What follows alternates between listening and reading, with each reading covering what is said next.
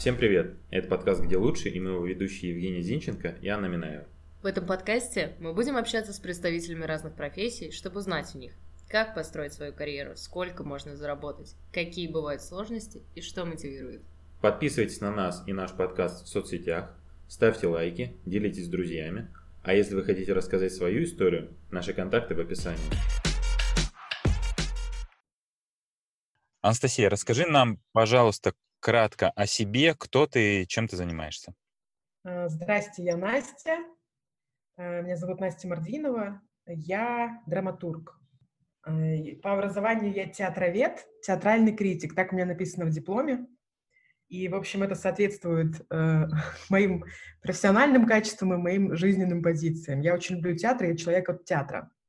И, наверное, это самое важное, что нужно сказать для начала, потому что все, о чем дальше пойдет речь, будет связано с театральным искусством. И, в общем, меня жизнь биографически и профессионально тоже с ним связывает. Наверное, этого во мне достаточно сейчас, потому что я могу много о себе говорить, и это не будет иметь отношения к нашей сегодняшней теме. Расскажи, пожалуйста, как начался твой путь образования? Почему ты выбрала такую сферу? Ну, честно говоря, в нашей сфере часто так случается, что имеет место династийность, некая династия, да. Часто говорят про артистов или режиссеров, да, что он просто сын того-то. И я всегда думаю, а почему бы сыну какого-то великого человека не быть достаточно генетически и просто профессиональным человеком может стать с детства? Ну и просто атмосферно ты расположен, и ты средний по больнице того, что, твоего окружения.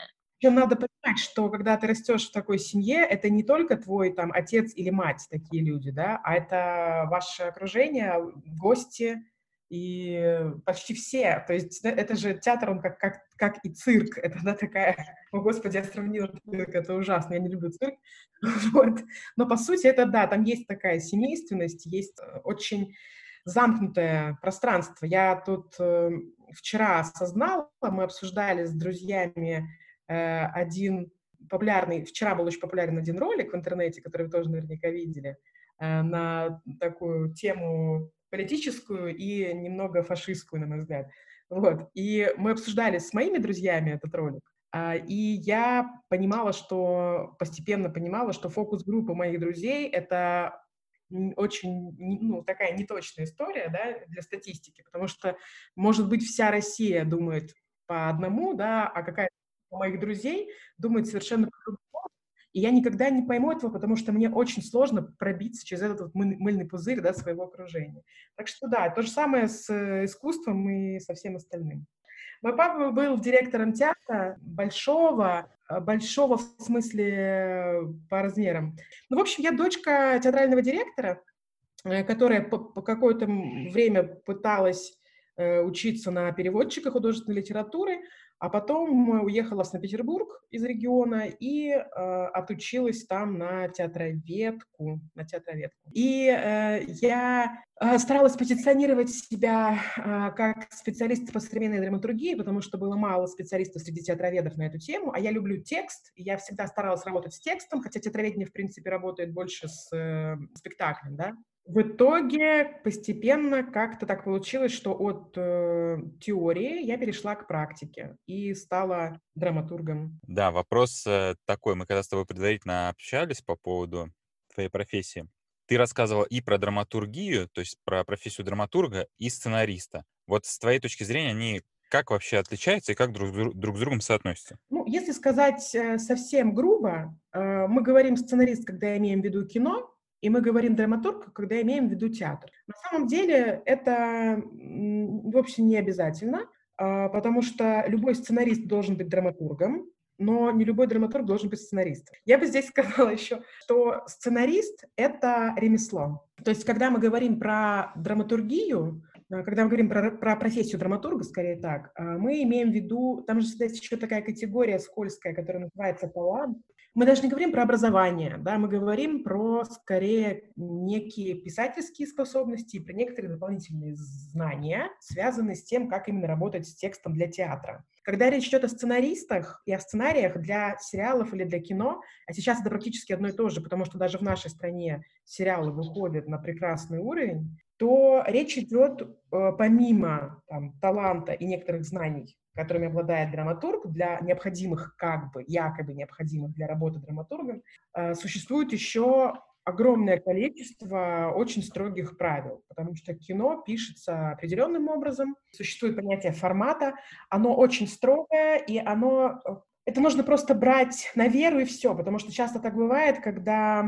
драматург, например, из театра приходит в кино, он долго сопротивляется, потому что ему говорят, какую-то простую вещь, там, например, что вот твой там, герой должен быть обязательно симпатичным. Вот, например, считается, что главный герой должен быть с какими-то приятными качествами. Ты говоришь, да нет, у меня герой очень страшный человек и, в общем-то, урод.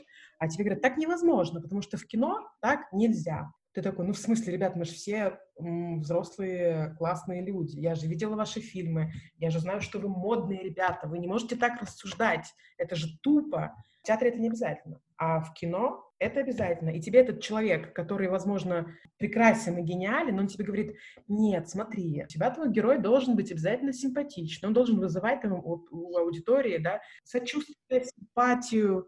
Если он, например, урод, то у него есть какие-то качества, которые нам нравятся все равно, да. Или почему он стал уродом, там, драматическая какая-то, да, подоплека. Это другая, это такая история, да, но тогда мы испытываем либо сочувствие, либо что-то, но лучше, чтобы это было даже не сочувствие, а чтобы это было либо влюбленность в персонажа, либо огромное желание себя ассоциировать с персонажем. То есть ты видишь там женщину, например, да, в нашем случае, или там мужчину в случае Евгения, да, и хочется себя ассоциировать с ним, и поэтому должны быть какие-то качества, на которые я хочу быть похожа. Ну, как, вот, ну это очень пример банальный, но он, я вам клянусь, абсолютно верный. Такого очень много, и ты такой, в смысле? И ты такой, ну у меня же тут вот это вот так и так, и тебе... Я просто была в семинаре, где мою пьесу переделывали в фильм. Я страдала, потому что у меня не сходилось одно с другим, потому что я видела адекватных, прекрасных людей, которые со мной разговаривали, как деревяшки. А потом я поняла, что есть везде определенные правила, и что это норма, и ей нужно подчиняться в этом случае, потому что есть понятие формата, и нужно так вот делать. А ты сказала про сериалы. Мне очень интересно, что российский сериал выходит на достаточно хороший, опять же, с твоей профессиональной точки зрения, уровень. Не знаю, как бы ты могла вообще чуть-чуть более развернуто это прокомментировать, потому что есть же такое предвзятое отношение в целом у людей, что российские сериалы, как правило, плохие, однообразные и там с режиссурой и сценарием все достаточно плохо. Это просто устаревшая история, то есть эта ситуация меняется на глазах, при том, что я не поклонница, например, многих сериалов, замечательных сериалов, которые снимает Семён Слепаков, да. Ну, мне просто не очень по эстетике они близки, но я понимаю, что они классные, и я вижу, как многие их любят и как многих с удовольствием смотрят. Но есть же просто потрясающие сериалы. Там сериал «Шторм», например, есть, да, который сейчас там все премии взял. Есть... например, для меня было открытием. Я поняла, что я впервые аплодирую на титрах ноутбуку. Это случилось очень со мной внезапно, и вы не если вы не согласны или что-то, то вы не поверите. Просто это сериал «Звоните ДиКаприо», который ТНТ-премьер сделали. И была его реклама на... Ну, соответственно, видимо, реклама была на ТНТ, но показывали его не по телеку, показывали только на платформе. Один мой близкий друг, с которым мы делали вместе как раз пьесу, он меня просто попросил посмотреть. Я говорю, слушай, ну нет, я поняла, там это Жора Рыжевников, там нормально, но я не смогу. А я еще к Петрову без фанатизма относилась, и мне как-то так было все равно. Я потом его полюбила, я его полюбила действительно, после текста тем более. И я посмотрела «Звоните ДиКаприо», первые 2 серии просто вот ради моего приятеля я посмотрела, чтобы с ним пообщаться, прокомментировать. А потом я просто увидела, как работает сценарист, и обалдела. По-моему, Евгения Хрипкова ее зовут. Там просто переворачивается жанр. То есть все начинается в рамках неплохой комедии ТНТ с такими еще приколами местечковыми, театр в театре такой, да, то есть там про актеров, с камео там какими-то, какой-то юмор, ирония, а потом как-то во второй, третьей серии это все оборачивается в драму. Причем сначала вроде как в социальную драму, потому что там идет речь про ВИЧ, и это важная, на самом деле, история. А потом это все превращается в драму человеческую, в драму личную. То есть там все так меняется, и это, в общем, абсолютно потрясающе. А потом вообще в притчу это все переходит. И это тот случай, когда это классно, что это так сделано, потому что я понимаю, что определенную аудиторию, да, собрали одним образом. Эта аудитория, она не стала бы смотреть четвертую серию, если бы она была первой, потому что это уже сложное кино. Смотри, а сколько в среднем по времени, ну вот мне просто интересно, написание сценариев, сколько на это уходит? В этом как раз есть, ну, говорим всегда написание пьесы или инсценировки, да, потому что сценарий — это кино, сценарий, как правило, пишет не один человек, это пишет, есть такое понятие, там, как называется, комната, сценарная комната, да, то есть там сидит несколько человек, и они работают, ну, там другая система работы, и я поэтому не могу точно сказать, сколько на это нужно часов, дней или недель. А что касается пьесы и инсценировок, тоже понятно, что это максимально индивидуальная вещь, потому что можно и песню писать 3 месяца или год. Есть такой замечательный драматург екатеринбургский Маша Конторович. У нее есть курс «Стань драматургом за 24 часа». Она проводит с человеком 24 часа, и за это время она дает какую-то теорию и потом заставляет человека писать. Человек выходит с собственной пьесой уже через 24 часа. Мне кажется, это очень смешно и, в общем-то, очень точно. Перерыв есть? Да, продуктом перерыв есть на ночь. То есть она это делает за 2 дня, 12 часов и 12 часов. И я считаю, что это, конечно, такой как бы юмор, но, тем не менее, конечно, это возможно. Бывает такое, что пьеса пишется действительно за несколько дней, потому что, когда у тебя есть точное понимание, да, там, чего ты хочешь, что ты хочешь сделать, ты просто этим заражаешься, горишь, и ты просто это садишься и делаешь. Можно смежный вопрос? Ты говоришь про дополнительный какой-то заработок. Насколько в вашей сфере распространена тема писать для каких-то рекламных продуктов? Насколько часто обращаем? Мне кажется, да, это популярно может быть. Конечно, очень популярно. А кого еще об этом? Конечно, это сделает лучше драматург профессиональный, чем это сделает человек, который просто классный человек. А как и где они находят вот этих клиентов? Или обычно клиенты сами выходят? Обычно сами. Это, опять же, это та сфера, в которой рынка как такового нет. Да? Как существует вообще вся эта история? Если человек хочет пытаться продвигаться на рынке, как бы, да, драматургов, он пытается заработать себе имя. Да? То есть делается это как? Ты пишешь хорошую пьесу и отправляешь ее на театральные конкурсы, на драматургические конкурсы. В итоге ты попадаешь в лонглисты, в шортлисты, по твоей пьесе делают читку. Ну, то есть, и чтобы вы понимали, это совершенно отдельная индустрия, когда ты хочешь, например, попасть на великолепный фестиваль «Любимовка», ты пишешь пьесу, которую, как тебе кажется, там может быть прочитана. И совершенно, к сожалению, не факт, что эта пьеса будет поставлена потом где-то в театре. Существует миф о некой тусовке, богемной тусовке, да, в которую вообще никак не попасть. Ну, то есть просто, чтобы туда попасть, нужно сделать татуировку себе определенную, да, нужно быть обязательно геем, в идеале нужно евреем быть, там, я не знаю. И при этом нужно быть безумно талантливым и еще что-нибудь еще. Это очень смешно, потому что никакой театральной тусовки не существует. Существует Facebook, грубо говоря, да, там существуют какие-то конкретные фестивали отдельные, да, то есть понятно, что существует там тусовка фестиваля «Любимовка», например, да, и многие мечтают туда попасть, и многие думают, господи, как же стать частью этой машины, как же туда попасть. А на самом деле это самое открытое на свете вообще пространство, которое стоит и ждет просто обнимашек. Там свободный вход, туда просто нужно успеть записаться по таймпаду. Ты можешь просто прийти, сесть в первый ряд и начать обсуждать все пьесы, просто говорить: «Здравствуйте, меня зовут Лена, я бухгалтер, я хочу быть драматургом». И обсуждать пьесы. Через 3 дня ты уже познакомишься со всеми худруками этого фестиваля, ты уже будешь бухать на всех вечеринках, и ты уже в тусовке. Ничего проще нет. То есть это очень открытая тусовка. Это тусовка, которая не существует, и она уж, безусловно, ну, в смысле, она не закрытая. Это не закрытый клуб. Такая тусовка Шредингера. Да, тусовка. Это смешно. А, кстати, по поводу конкурса пьес, какие-то названия ты можешь сказать? Вот человеку извне, но который хочет хотя бы поверхностно изучить и уже углубиться. Во-первых, на конкурсы допускаются пьесы от кого угодно. То есть не нужно быть профессиональным драматургом, получить такое образование где-то, да, там что-то еще. На всех конкурсах есть определенные правила. Там, например, где-то есть ограничения по возрасту. Ну, у всех просто разные задачи, да.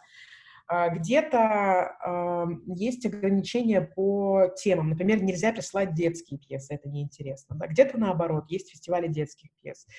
Самые заметные — это фестиваль молодой драматургии «Любимовка». Он в 31 раз в этом году пройдет. Это самый большой российский фестиваль, самый ценный и самый полезный. Есть много других фестивалей. Есть фестиваль «Первая читка» в Санкт-Петербурге. Это драматургический фестиваль при Володинском фестивале. Есть конкурс «Ремарка», есть конкурс у Николая Коляды свой, «Коляда Plays» называется. И есть масса мерцающих конкурсов, которые просто нужно гуглить, просто их отслеживать, потому что часто бывает так, что театр какой-то объявляет конкурс, потому что ему там пришлют 1,5 пьесы, он одну из них потом и поставит. Смотри, вопрос такой.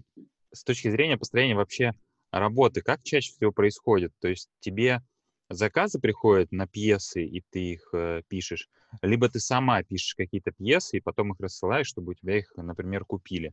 И вытекающий отсюда вопрос, как тебе вообще за них платят? Ну, то есть если по твоей пьесе ставят спектакль, например, на протяжении 10 лет, тебе 10 лет что-то отчисляют с каждого спектакля или как? Да, супер вопрос. Два вопроса. Значит, первое. Я не рассылаю пьесы. Такого не было у меня опыта. Хотя и не исключаю, что после пандемии такой опыт у меня появится. Но пока такого опыта не было. Пьесы пишу по заказу. И заказы, они как бы приходят по цепочке. Да? То есть ты где-то что-то поставил, кто-то это увидел, подумал: о, неплохо поработал этот человек, хочу теперь, чтобы он сделал это у меня, да, то есть у меня не существует резюме, которое я рассылаю, да, существуют просто люди, которые где-то что-то видели, где-то что-то слышали, и постепенно, так вот иногда. Еще существуют, конечно, режиссеры, с которыми ты работаешь несколько раз, который просто к тебе обращается каждый раз, когда ему нужна помощь инсценировщика. Это очень удобно, я обожаю режиссеров, самые лучшие люди на земле. По поводу денег, по поводу роялти, да, по поводу... существует гонорар и существует роялти. Авторские отчисления они называются правильно. Существует гонорар, который ты получаешь единовременно, да, и потом ты получаешь проценты от проката. То есть продаются билеты, администрация театра идет на это условие, что ты можешь получать от 4 до 8% с отчислений авторских, да. Что касается денег, это, конечно, зависит от очень многих обстоятельств, причем, как правило, не только от мастерства или таланта драматурга, сколько от бюджета спектакля. То есть может быть такое, что просто большой бюджет, и очень много денег тратится на постановку, соответственно, сумму побольше получает и драматург. Может быть такое, что это что-то за 3 копейки. Даже у меня в прошлом году были заказы с разницей в 100 тысяч за гонорар, что, я считаю, очень приличный порядок, да.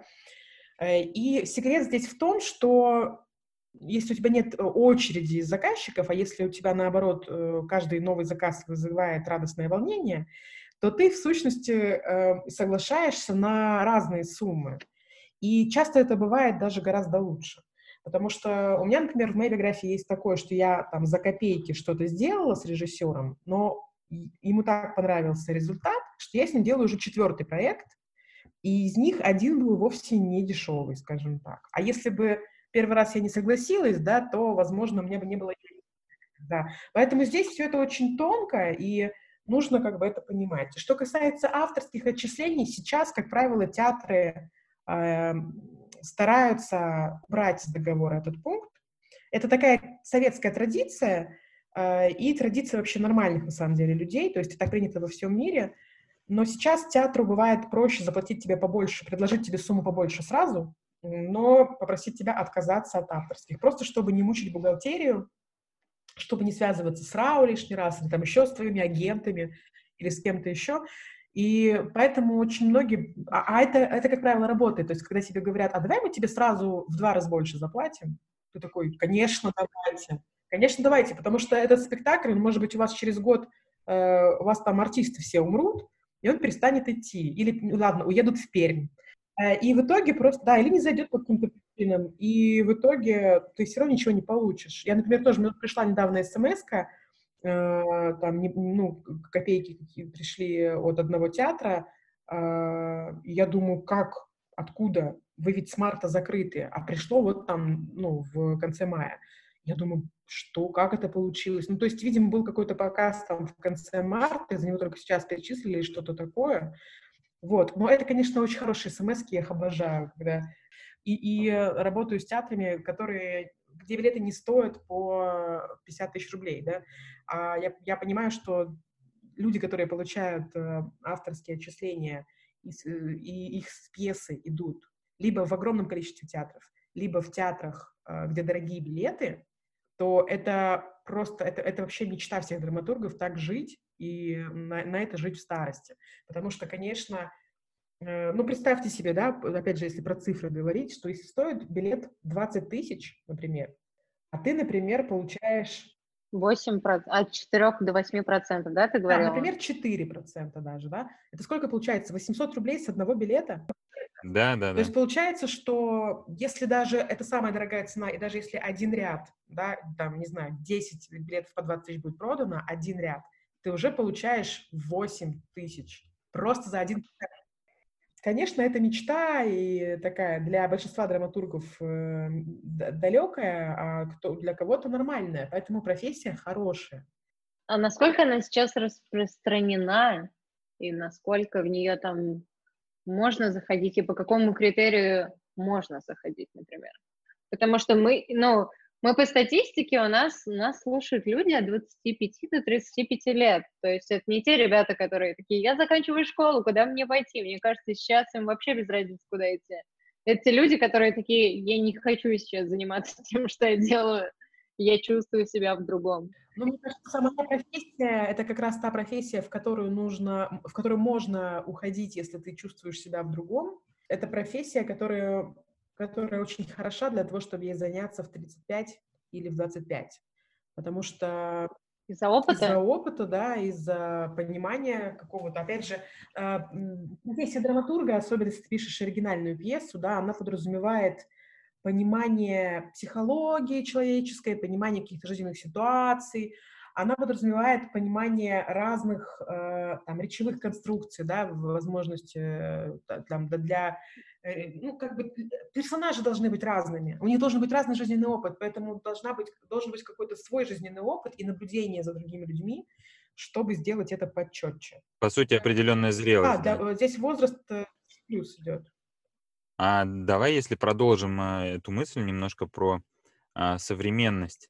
Есть ли такое понятие, как современные тренды именно в твоей отрасли и в драматургии, и в театре? Потому что сейчас те, допустим, выпуски, которые мы до этого выпускали, к этим профессиям это очень применимо, что современная, ну, модель жизни, когда вокруг там смартфоны, интернет и так далее, она очень сильно трансформировала многие области, в том числе и кино, и сериалы, которые сейчас перешли на электронные платформы.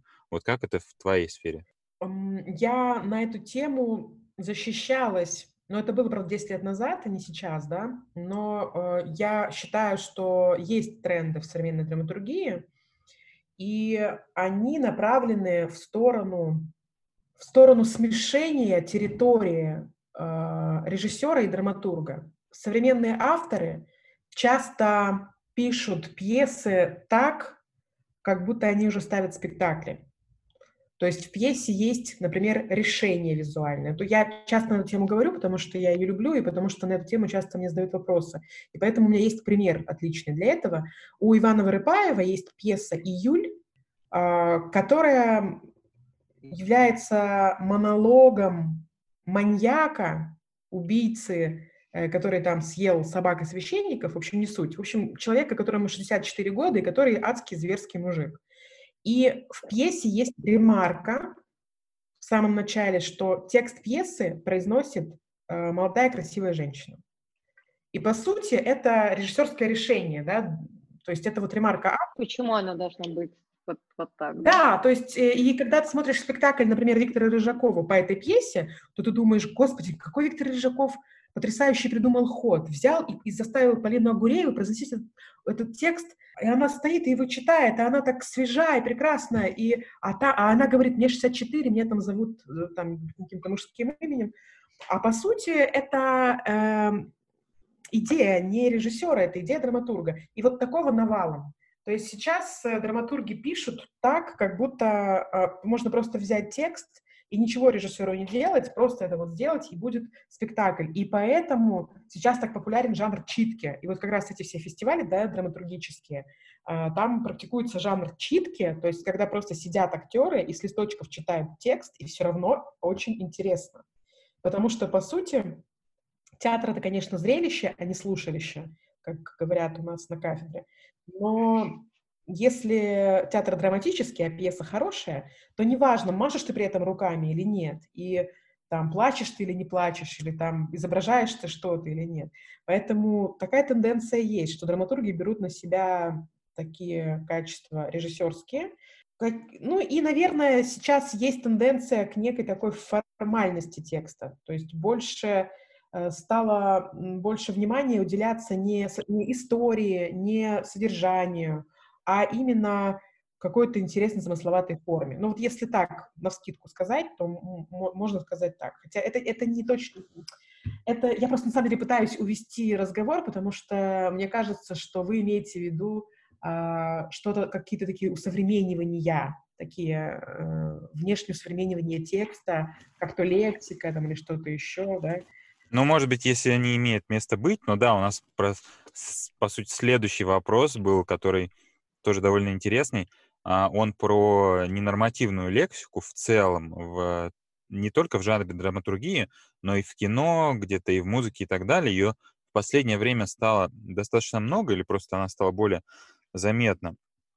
Можно ли считать, что это какой-то тоже современный тренд, потому что информация, она, ну, скажем так, упрощается на всех уровнях? Думаю, что это можно считать следствием того, что мы наконец-то научились пользоваться интернетом и стримить в интернете, да, и что теперь можно быть популярным рэпером, даже если тебя не берут на русское радио. Мое отношение к этому таково, что, конечно же, мат должен быть везде, где он должен быть, и, конечно же, его не должно быть на федеральных, например, каналах. То есть мне было бы очень странно, если я включила там Первый канал, и мне бы там новости рассказывали матом. Типа, ребята, что в Норильске произошло? Просто... Смотри, а тезис, ну окей. Я вот, допустим, человек, который хочет поменять свою жизнь и хочет себя творчески реализовать.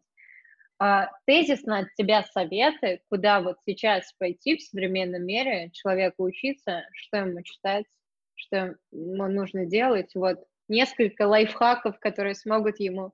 Понятное дело, что волшебной таблетки нет, но что-то, что поможет направить на путь.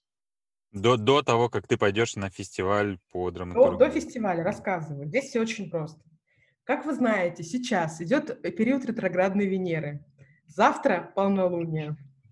Сегодня нужно сесть, взять листочек бумаги, и написать на нем все, что ты хочешь поменять в своей жизни, особенно это влияет именно на сферу профессии. Кроме того, существуют определенные методички, назовем это так, да, то есть если хочется пописать пьесочки, то нужно придумать тему, понять, что ты хочешь делать, да, и изучить какую-нибудь литературу на эту тему, хотя бы элементарную, или почитать что-то, погуглить что-то и просто понять, как делается структура. Существует книжка, которая считается великой книжкой Роберта Макки, «История на $1 миллион», она называется. Я ее не люблю, и она меня раздражает, потому что она как раз такая...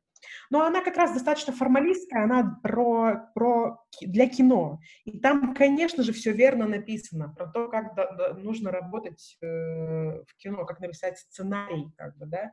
Но она, мне кажется, настолько формальная и бездушная, потому что там так объясняется тебе четко, что произойдет, грубо говоря, дальше, что ты думаешь, а я здесь зачем? Поэтому, наверное, чтение и сейчас даже, наверное, не чтение, а, может быть, насмотренность, да, то есть, может быть, следует смотреть кино, сериалы, а также спектакли. Сейчас, например, на платформе ОКО выложили массу спектаклей замечательных, чтобы понимать, что, откуда что берется. Можно пробовать этим заняться. Так, это изначально, и ты пишешь какой-то продукт, создаешь, а потом ты вот как раз его там наслаиваешь и пытаешься пробиться. То есть ты идешь там в определенных комьюнити, которого нет, но все же, да, есть какие-то мероприятия, которые с этим связаны. Если комьюнити вокруг вас нет, оно как бы не появится, да. То есть нужно просто брать, гуглить, да, конкурсы и отправлять туда. И, собственно, все. Ну, то есть просто... И это нормальная практика, потому что в этих конкурсах существуют еще лонг-листы, например. То есть если ты сразу не пройдешь в там шорт-лист, и никто не сделает там читку по твоей пьесе, то ты войдешь в лонг-лист, где будет, например, 100... Нет, вот еще, кстати, классный лайфхак. Николай Коляда, который делает «Коляда Plays» в Екатеринбурге конкурс, он публикует вообще все пьесы, которые пришли. То есть в итоге ты отправляешь пьесу на Коляда Plays, ты и еще 500 как бы человек, или там 1000. Он публикует все пьесы, и теперь у тебя есть опубликованная у Коляды пьеса в интернете. Ты можешь кидать ссылочку на свою дурацкую пьесу и можешь таким образом развлекаться, да, и у тебя вот уже есть какая-то такая история. И... как-то постепенно это происходит. Или, может быть, не происходит. Просто, может быть, у меня произошло, хоть и в каком-то маленьком формате. Я не знаю, что бывает с людьми, у которых это не происходит. Наверное, они тут учатся на кинодраматургов или как-то... Существует же еще такое образование, всегда можно же поучиться на сценарных курсах. И это тоже, в общем, очень полезная история, в том числе, потому что это создает как раз то самое комьюнити. То есть если ты учишься на сценарном курсе, и если у тебя что-то на сценарных курсах, и у тебя что-то получается, если ты обаятельный человек и талантливый, то в итоге люди, которые тебе преподают, вполне могут предложить тебе занять место в их сценарной комнате. И, наверное, вот это тоже очень хороший путь. Просто я им не пошла, а, наверное, следовало бы при других обстоятельствах. Слушай, вот от тебя, мне кажется, это самый крутой вопрос. Посоветуй книгу, сериал, фильм. Я рекомендую приобрести или лучше у кого-нибудь попросить читать и потом не вернуть книгу Роберта Макки «История на $1 миллион». Я ее не люблю, но всем рекомендую, потому что не обязательно любить то, что рекомендуешь. Или есть еще потрясающая книга моего мастера Наталья Степановна Скороход. Она, точнее, мой дипломный руководитель. Она, известный драматург петербургский, в свое время написала книгу, которая называется «Как инсценировать прозу».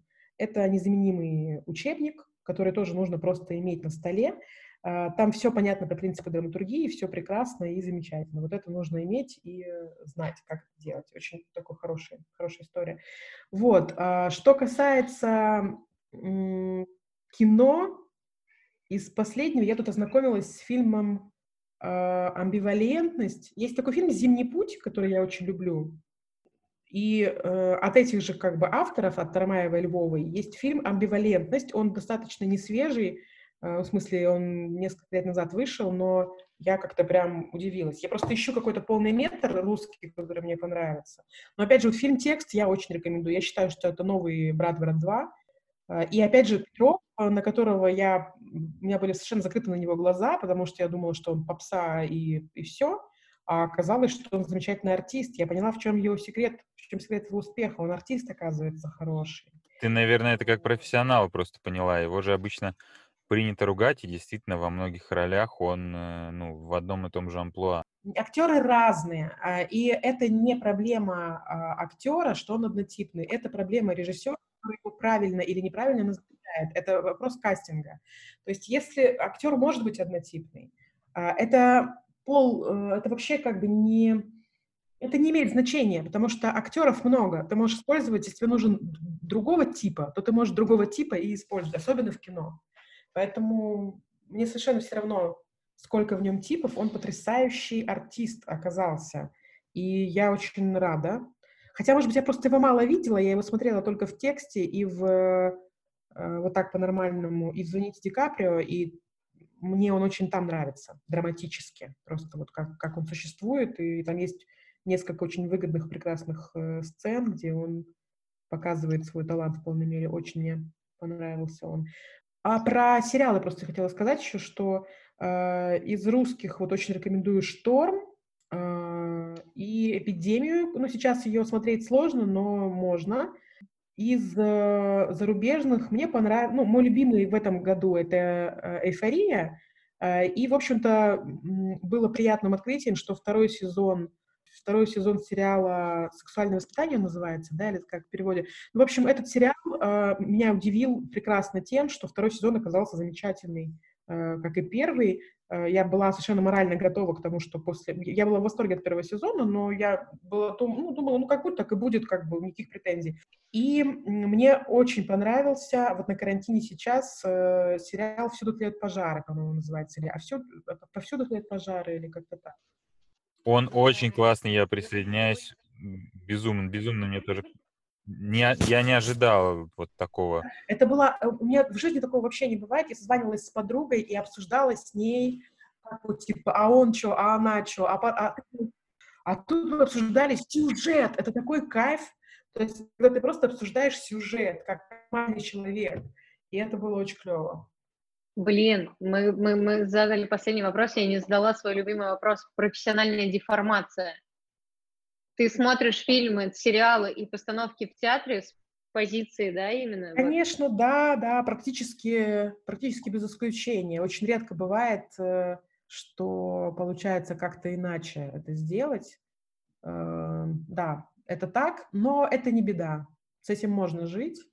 Но при этом... Что касается кинематографа, там у меня еще бывает такое, что я как-то попадаю в... хотя бы, может быть, если не в сюжет, то в какой-то эмоциональный план за счет... особенно в кино. Я в кино плачу всегда, вне зависимости от того, что это за фильм, комедия, драма. Все, я просто села, тут экран вот этот зажегся, все, я уже могу начинать плакать. Конечно. Я не знаю, это как бы какая-то магия.